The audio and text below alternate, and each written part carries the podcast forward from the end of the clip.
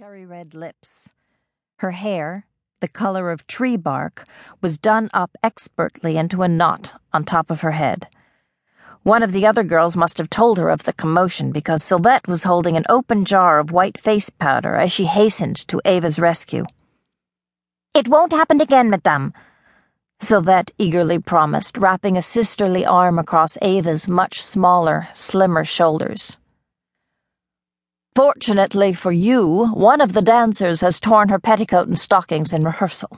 And, like yourself only a few moments ago, our regular seamstress is nowhere to be found, or I would send you on your way without another word. Oh, all of you wide eyed young things come down here, thinking your pretty faces will open doors only until you find something better, or you trap a gentleman of means from the audience to sweep you off your feet and then I am abandoned.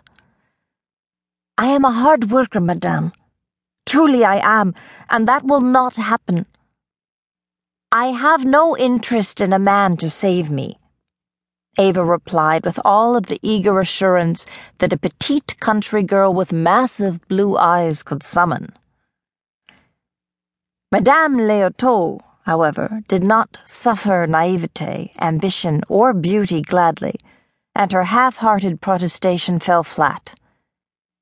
Sylvette this morning had warned Eva she could be out on her delicate backside and return to their small room at La Ruche, so named because the building was shaped like a beehive, before she could conjure what hit her if she didn't convince the woman of her sincerity. Sylvette had worked here for over a year, and she herself was only a chorus girl in two numbers, an anonymous background figure one who never made it anywhere near the bright lights at the front of the stage. Three dancers, in more lavish costumes than the one Sylvette wore, came through the door then, drawn by their mistress's bark. They were anxious to see a fight.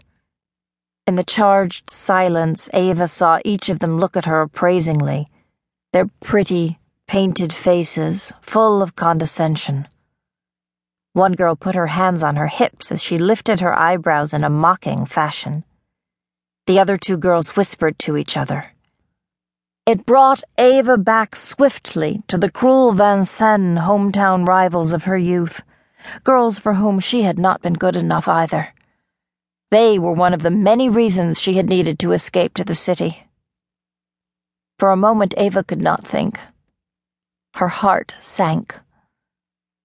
If she should lose this chance. She had risked so much just to leave the city outskirts.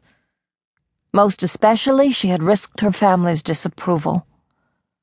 All she wanted was to make something of her life here in Paris, but so far her ambitions had come to very little. Eva looked away from them as she felt tears pressing hard at the backs of her eyes.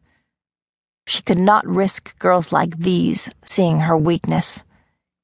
At the age of 24, she could let no one know that she had yet to fully master her girlish emotions.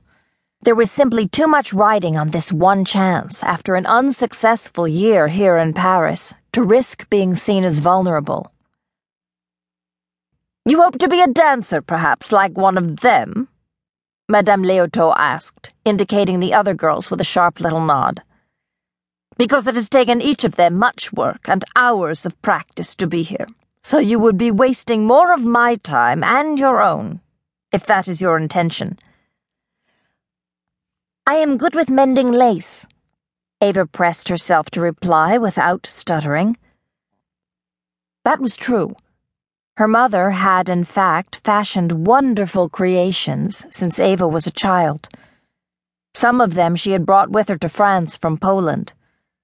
As a legacy, Madame Gouel had taught her daughter the small, careful stitches that she could always rely upon to help pay the bills once she had married a nice local man and settled into a predictable life. Or so that had been her parents' hope before their daughter had been lured into Paris just after her 23rd birthday. This was the first real job opportunity Eva had managed to find and her money was nearly gone. Sylvette remained absolutely silent, afraid to endanger her own.